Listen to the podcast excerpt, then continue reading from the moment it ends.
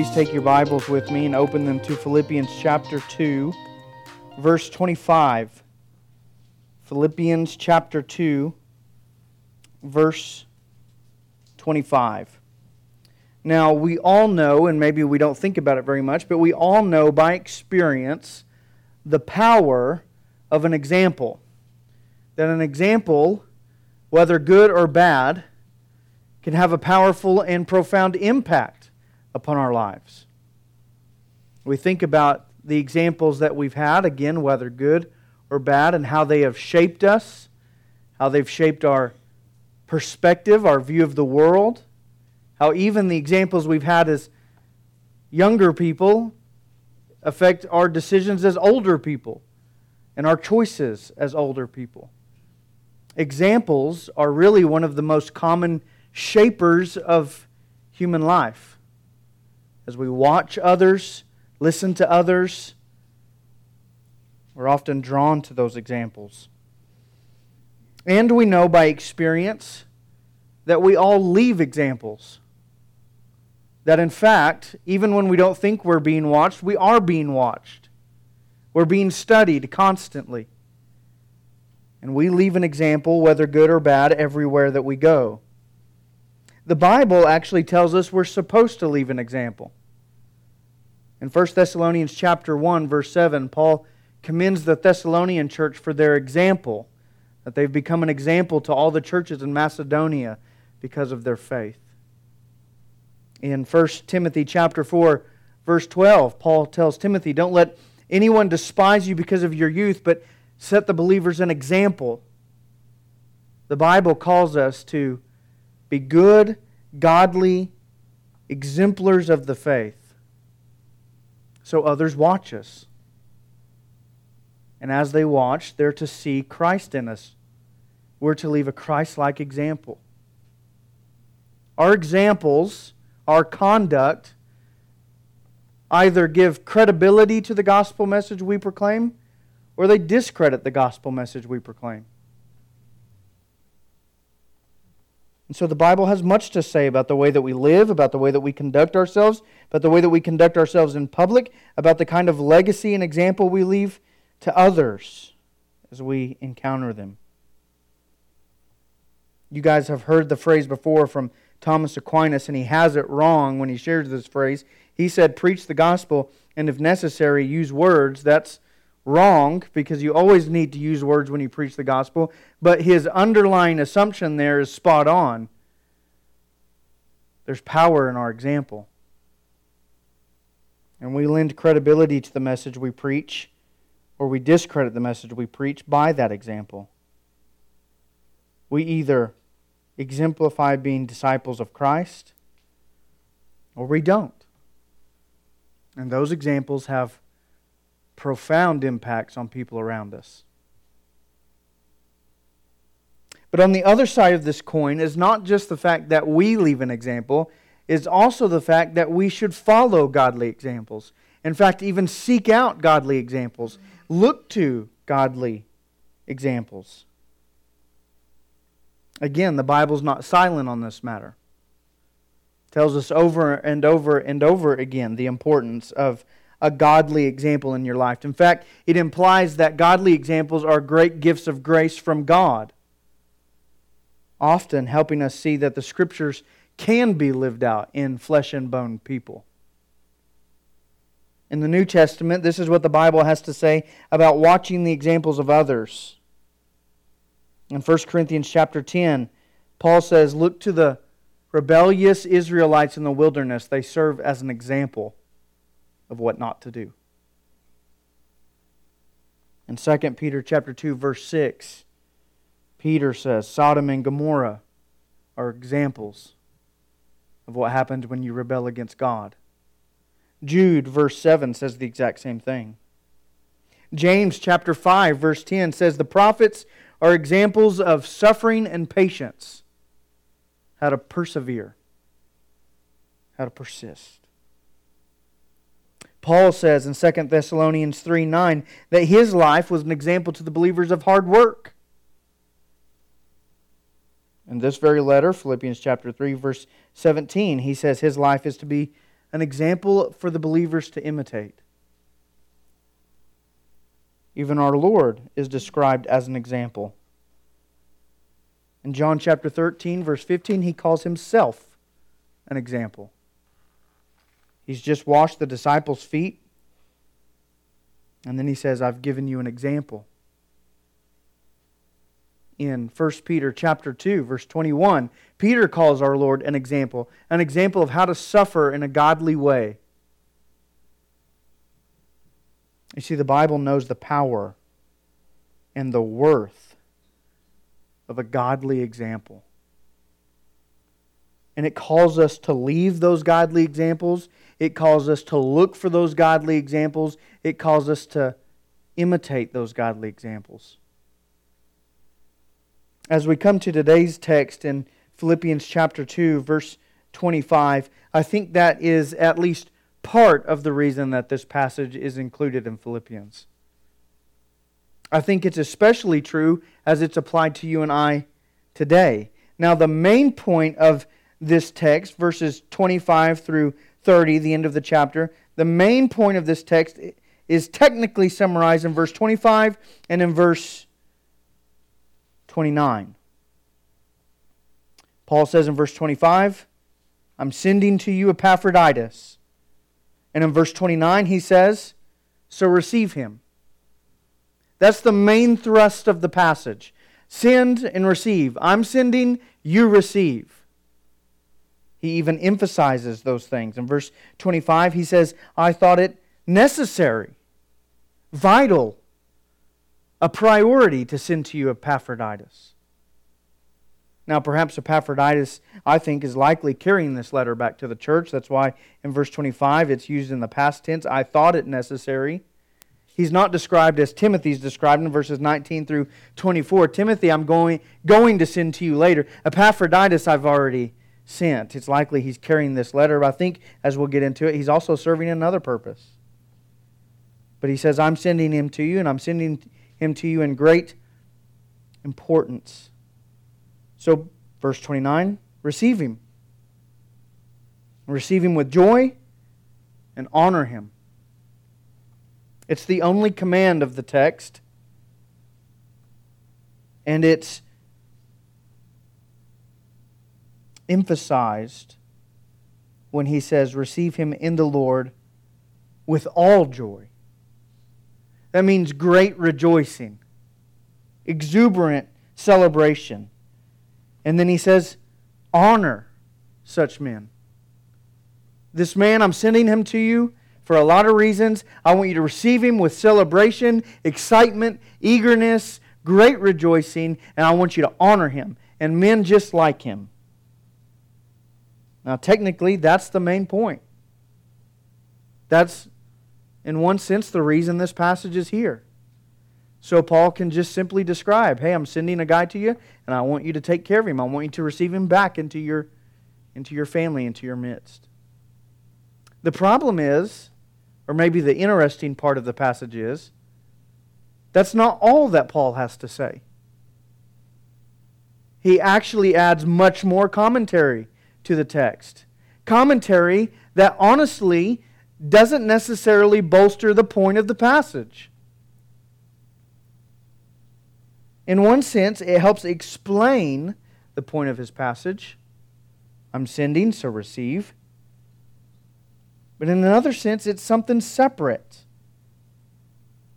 And yet, as we study such a text, with all the commentary in between about this man, this glowing recommendation, this, this glowing reference on his resume, we have to conclude that the point of this passage isn't merely just a send and receive instruction.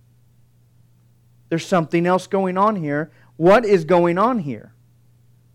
Why is Paul simply wanting to inform this church of a man that he's sending and a man he wants them to receive, but he's doing so with such glowing language about the man?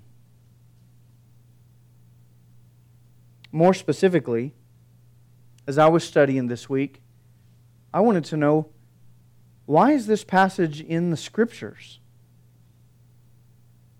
why this glowing commendation of this man? What, What does it have to do with you and I today? He's long dead. Why should we pay any attention to this text other than the fact that it's in the Bible? And why is it in the Bible? And how does this passage spur us on to faith in Christ?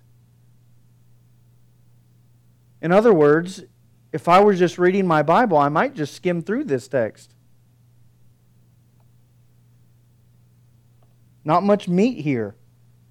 Here's a guy, I'm sending him to you. I have a lot of good things to say about him, and so you should receive him. Well, I think the reason that this passage is in the Bible is the same for the Philippian church at the time as it is for you and I today. Paul is sending a man who exemplifies Christ. And we are to see an example of someone wholly devoted to Jesus, wholly living for the mission of our Lord. This man, Epaphroditus, he's only mentioned in this letter. And yet, the things that Paul has to say about him force us to conclude that he is a man captivated by the love of Christ.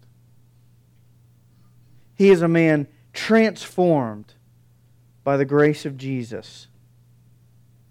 And he is a man that has exemplified all that Paul has taught thus far in the second chapter of this letter the priority and emphasis on unity in the church. Verse 3 not being selfish, but in humility counting others more significant than yourself. Verse 4 looking out to the interest of others. Verse 5 having the mind of Christ, which is the mind of humility and the mind of sacrifice. Verse 14 doing all things without grumbling or disputing for the sake of one another. This is all exemplified in this man that Paul's sending back, Epaphroditus. So much more than just a send receive situation. Paul's saying, Look at this man. Watch him. Learn from him. Study his life. Because he exemplifies what it means to give yourself to the mission of Christ.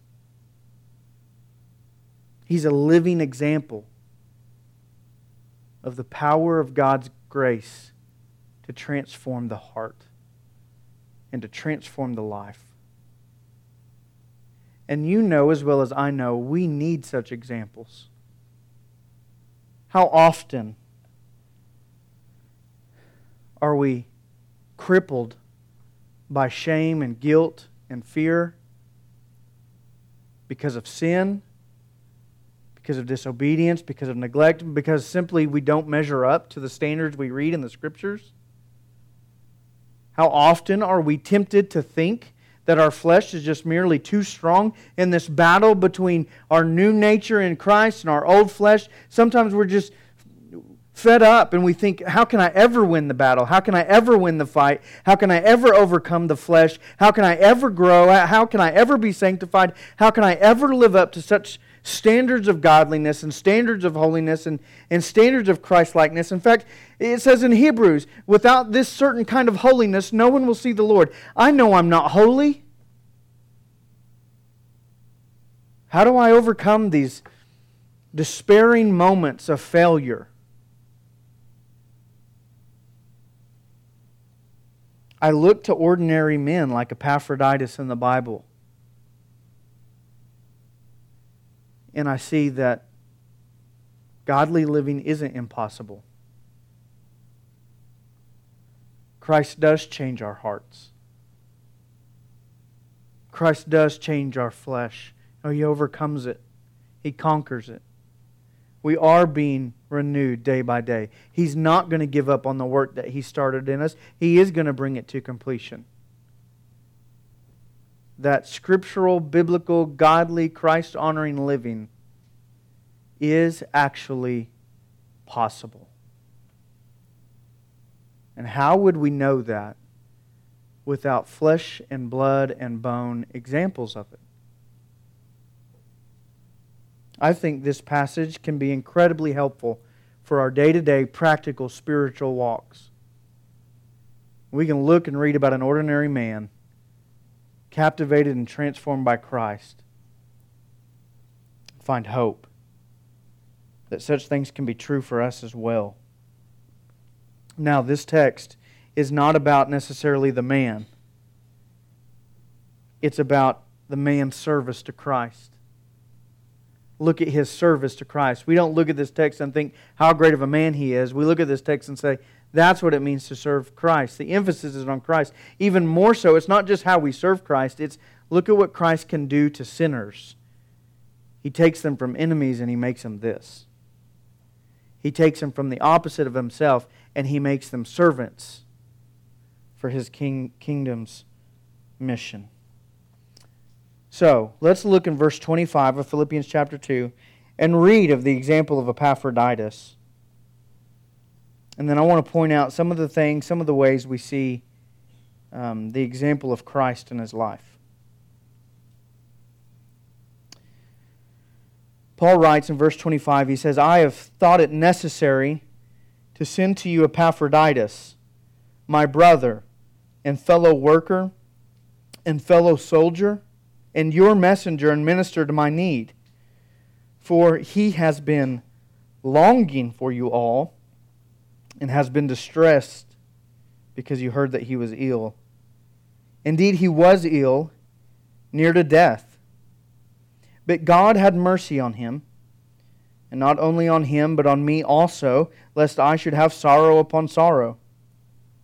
I am the more eager to send him, therefore, that you may rejoice at seeing him again, and that I may be less anxious.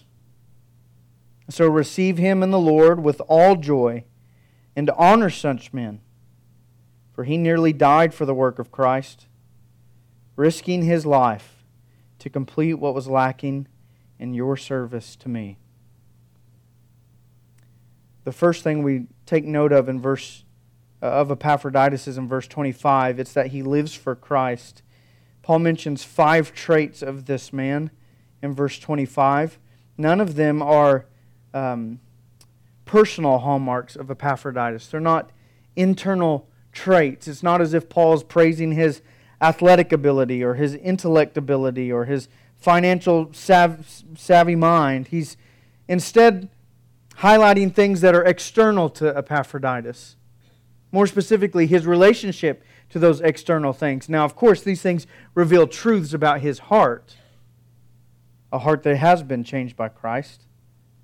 It couldn't be true any other way, as we'll look at. But the point I'm saying and getting at is don't look at these five things Paul mentions and thinks he's praising the, the ability of this man. He's looking at these five things as he relates, as Epaphroditus relates to external matters. These are how we describe those relationships. First, he says that Epaphroditus is his brother. That's what we call a familial term. It's a Christian familial term. And the Bible never uses such terms lightly. We may use them lightly, we may use them casually. The Bible never does. Anytime someone is referred to as a brother or a sister in the Bible, it's of great importance. It's a description that indicates great honor. It's a description that indicates great expectation it's an indicator of great privilege. Paul is saying that this man belongs to Jesus Christ. He's a brother. She's a sister. Automatically, their personhood is elevated, isn't it? They're not just any person, they're not just some individual. They're not just some stranger. They belong to Jesus. They're one for whom Christ died. They are covered in the blood of our precious Lord. They're a brother. We know that that means he's born again. We know that this means he's given a place in the very family of God. We know that this means Epaphroditus is a man who has been designated an inheritance in Christ. In other words, Paul's writing to this church, and he's saying, wherever God is, wherever God's people are, Epaphroditus belongs there. He's a brother. That designation for Epaphroditus is the foundation for everything else in this passage. In fact, it's the very foundation upon which all of our Christian living must be built from. That's to say that if you are not a child of God, these other things in this text that we find exemplified in our brother can't be true for you.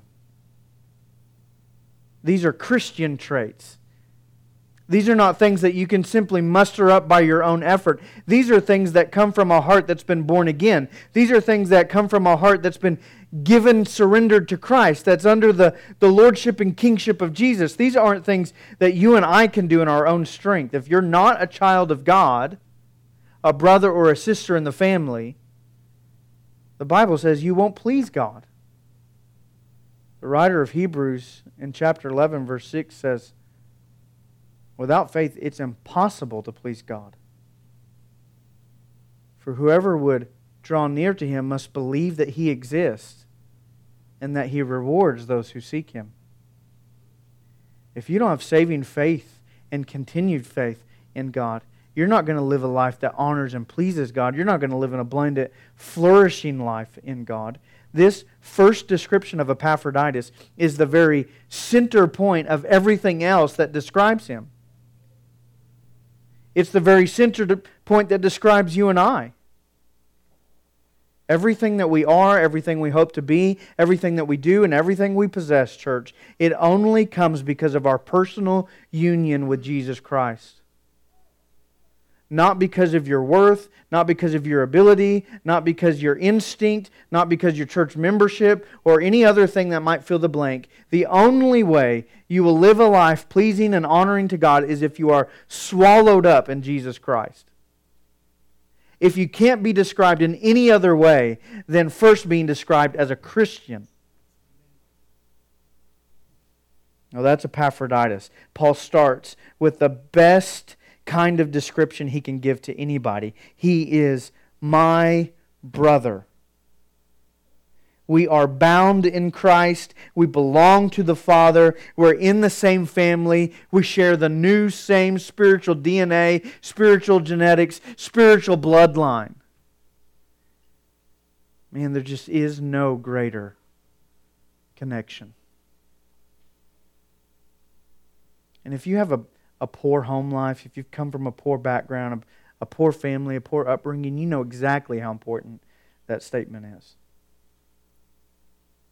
Because when your biological earthly family failed you, God's family didn't. At least I hope. That's why we preach and labor over and over to drill into our hearts that the relationships you have in the church are legitimately your most important relationships.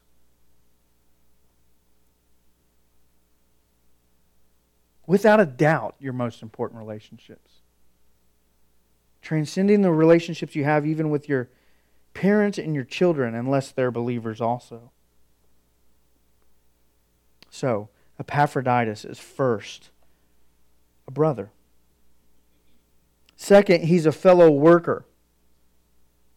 Now, that's not just a description to describe his work ethic. It's not just generally that he's a hard worker, it's specifically that he's a fellow worker in the gospel.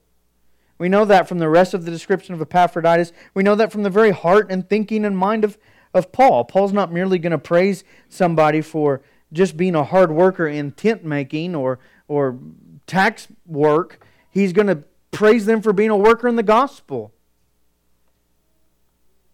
To be a worker implies effort,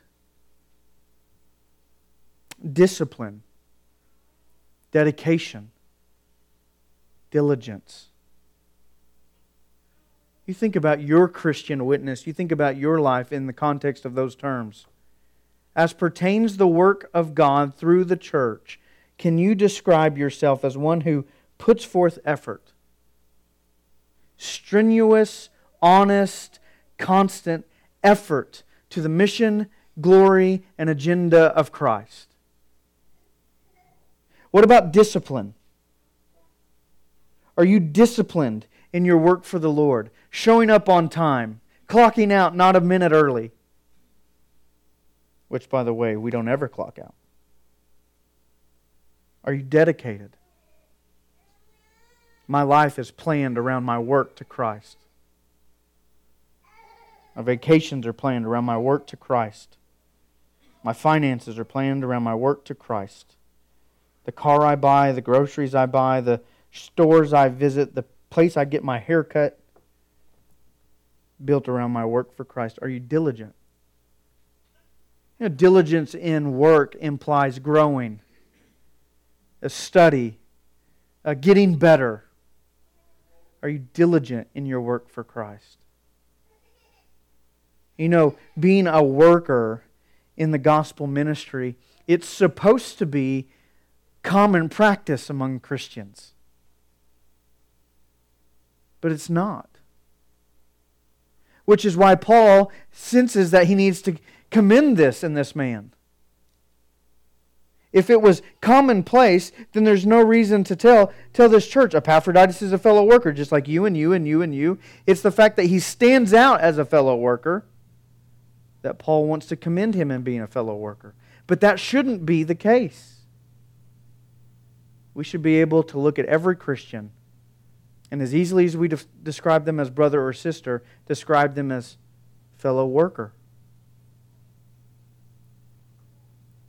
But if we're honest, too often in the church we find that effort is lacking, discipline is lacking, and dedication and diligence is lacking. Now, to be a worker, it means to put forth effort, discipline, dedication, diligence, all those things towards the accomplishment of a task or a job. What's our task or job as the church?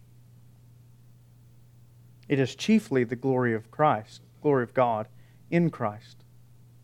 How is that accomplished?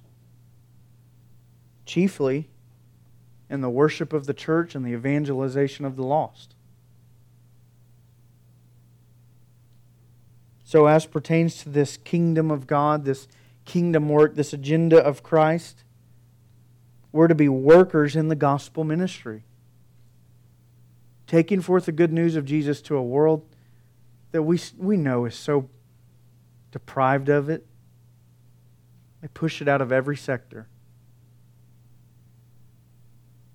God's people are workers. They toil and they put forth strenuous effort with great might to glorify their master. And thirdly, Paul calls Epaphroditus a fellow soldier. Flip over with me, if you would, please, to 2 Timothy chapter 2 because Paul uses the same word here and he describes what his thinking is of a soldier in 2 Timothy chapter 2. He calls Timothy to be a good soldier. And it's worth reading with your own eyes uh, because I think it's I just think it's a terrific metaphor.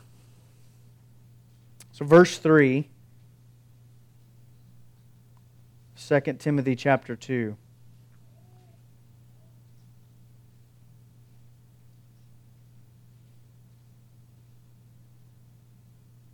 Verse 3 and 4. Share in suffering as a good soldier of Christ Jesus. No soldier gets entangled in civilian pursuits, since his aim is to please the one who enlisted him. Now, many of you have served in the military before. I don't know that you would describe your service as aiming to please the one who enlisted you. Maybe it's more so just to endure the one who enlisted you. But a good soldier, his aim is to please the one who enlisted him. Now, there's a lot of things we can talk about. You can preach your own sermon out of those two verses. What, what does it mean to suffer as a soldier? We could look at the phrase soldiers don't get entangled in civilian pursuits, they're not distracted by worldliness. But I just want to highlight the point that his aim is to please his enlister. That's Paul's understanding of a soldier. And then he says Epaphroditus is a fellow soldier. He strives to please his master, strives to please his king.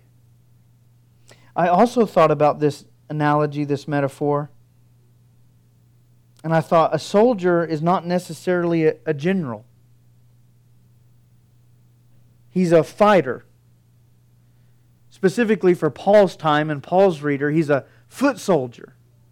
He's not driving tanks or flying drones. He's out in the field of battle. And he's waging the weapons of warfare, wielding them for victory. And he's, since he's not the general, he doesn't call the shots, he doesn't make the plans. He simply follows orders. And he's to do so without question or without hesitation.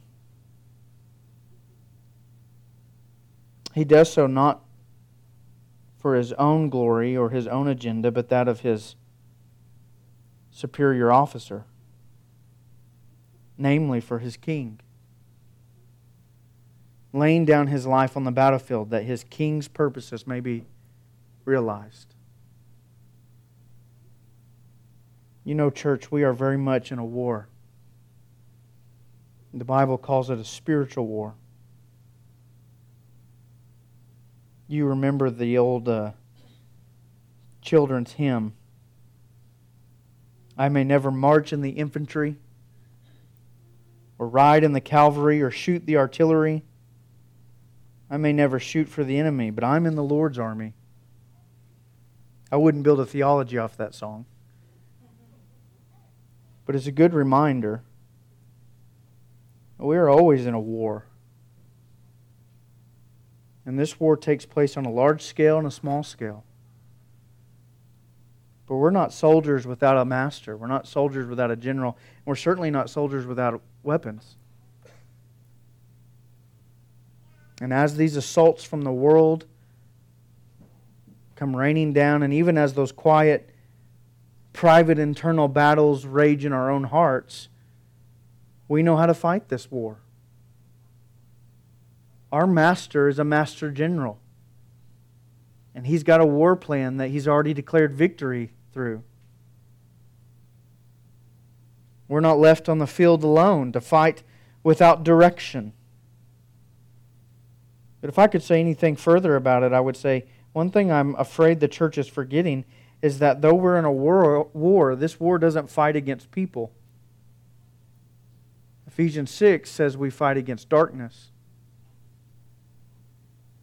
If you think you're serving the agenda of Christ by warring against people, you've already lost the battle.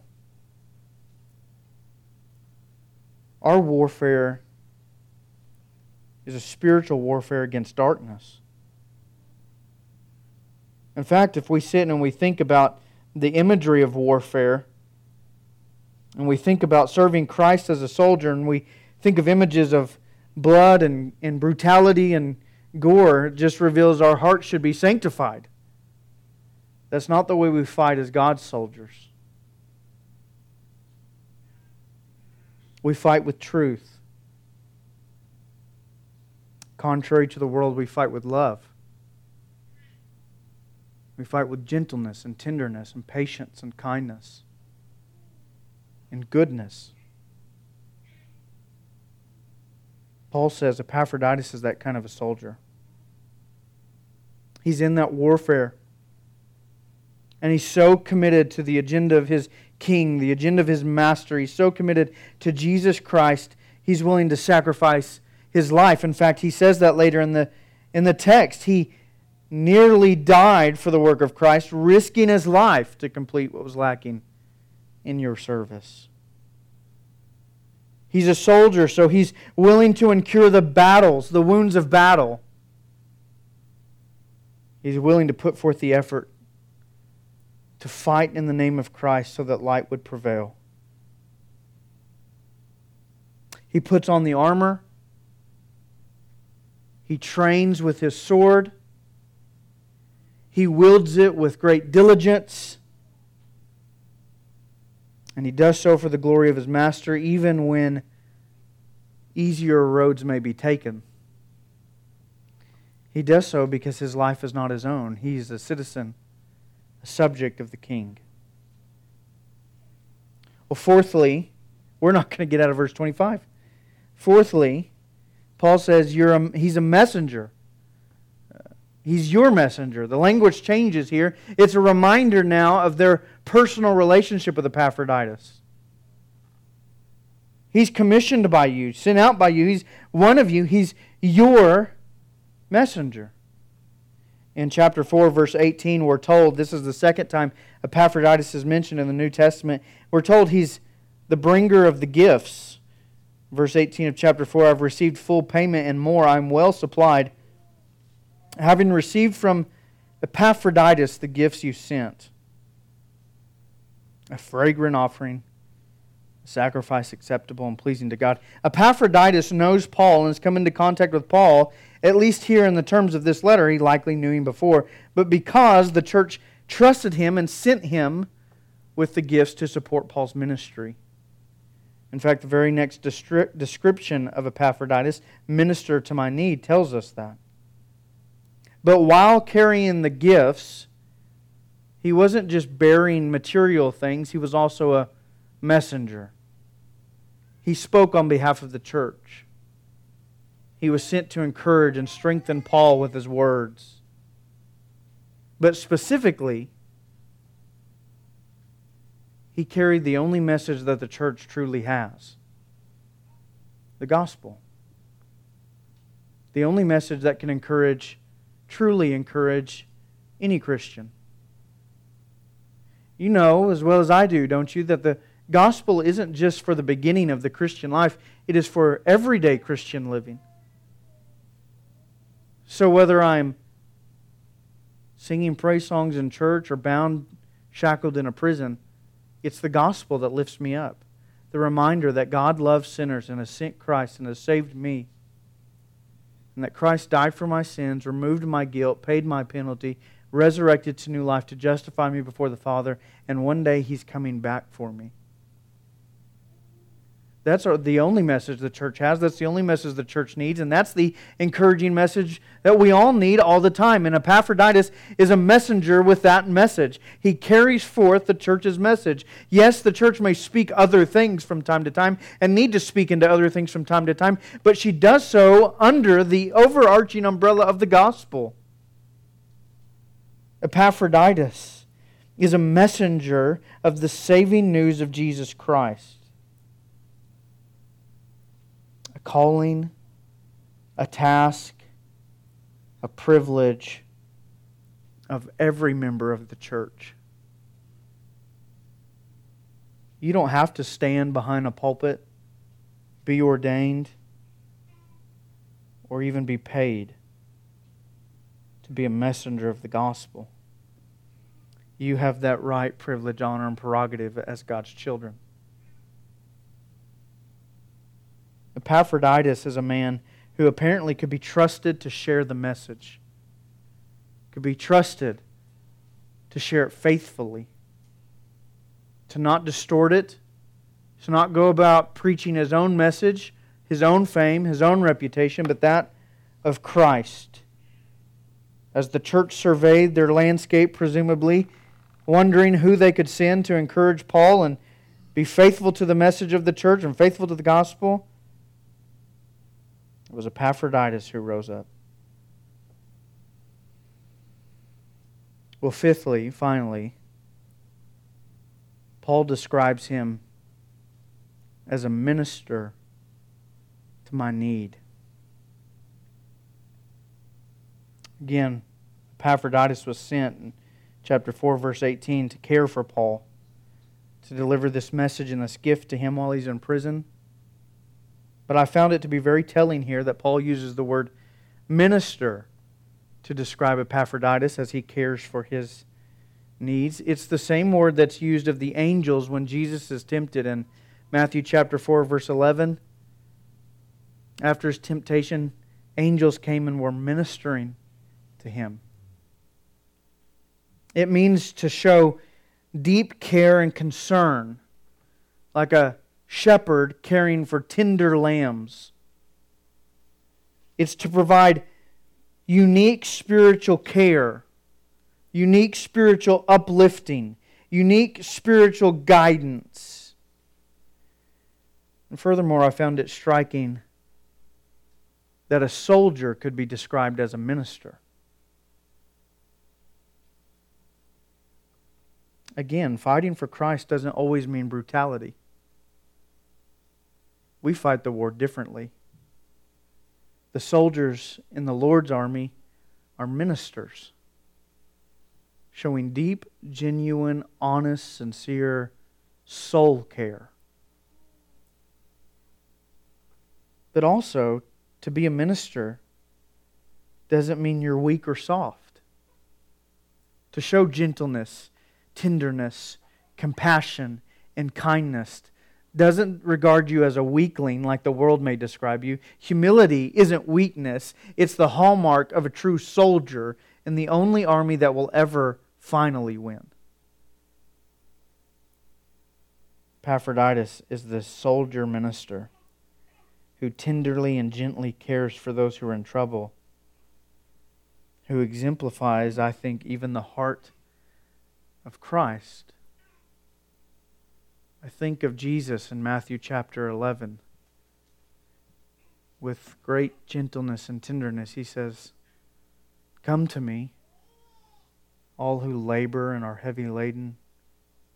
I will give you rest. Aside from the divine attributes present in that statement, that's a minister's heart. Epaphroditus has that heart.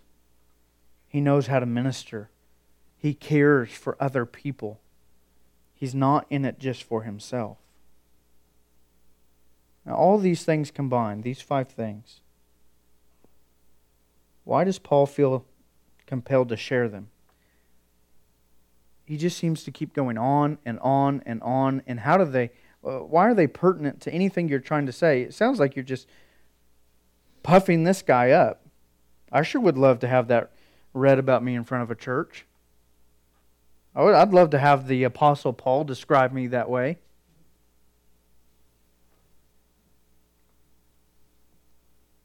All these things come together to tell us that he's a man living for Christ. He's not a man living for himself. And that's what it means to be brought into the family of God. To no longer live for self, but to live for Christ. I think he is the epitome of these things Paul's been laboring to say in chapter 2. As I said at the beginning, he's, he's the epitome of looking out for the interest of others, of counting others more significant than yourself, even of the sacrificial humility uh, of Christ. In verses 5 through 11, the example of Christ, one of sacrifice, one of humility. Epaphroditus, he is those things. But as I said earlier, I think mostly He's the example that with Christ's help and under the submission of the Holy Spirit, godly living is both possible and immensely rewarding. Lest we think it's an impossible task, lest we think uh, or are tempted to think that we'll never arrive there, we can look to this brother. As I said, a flesh and bone testimony that the grace of God actually does possess the power to transform us to be like Jesus, to serve Christ, to live for Christ, to belong to Christ, to work for Christ, to fight for Christ, to share the message of Christ, and to minister like Christ. The world doesn't need clever sound bites anymore. They don't need, you know, incredibly intellectual people. They don't need whatever else they think they need or we think we need to offer them. What they need is Christ like people. Standing as an example of the light, standing as an example of the power of the gospel to conform us to godliness. And so look to this brother and don't just don't just say what a great example. Look to this brother and say I too can have the immense joy of reflecting Jesus Christ in this world. It's not unattainable to be described as a fellow worker, fellow soldier, messenger, and minister. With the help of the Holy Spirit, it's within reach. It's right there. I can reflect the very love of Christ poured into my heart to a dark world. Sometimes we're in despair because we don't measure up. Sometimes we think the callings of Scripture are just too lofty, that they just won't be attainable this side of heaven. Sometimes we think we shouldn't look at such examples because maybe then we're leaning too much towards legalism and not enough towards grace. But the truth is, such examples in the Bible, according to the Bible, are good things. We're to look at them. And we're not to look at the individual and think, what a great person, let me be like them. We're to look at the individual and say, wow, look what Jesus can do. He can take a sinner and make him a saint. And if he can do that for Epaphroditus, he can do that for me. My life submitted to the Lord can, can yield immense reward, immense blessing, and immense joy, even in the face of persecution, as I reflect Christ to the world. That's our calling, church. If you bear the title, bear the designation, brother or sister, that's our calling. Not merely to be good people, to be reflections of Jesus Christ not merely to enjoy good morals, but to enjoy the honor of reflecting Jesus Christ. That's the only way the light shines into the darkness. We don't generate our own light, we reflect the light of Christ.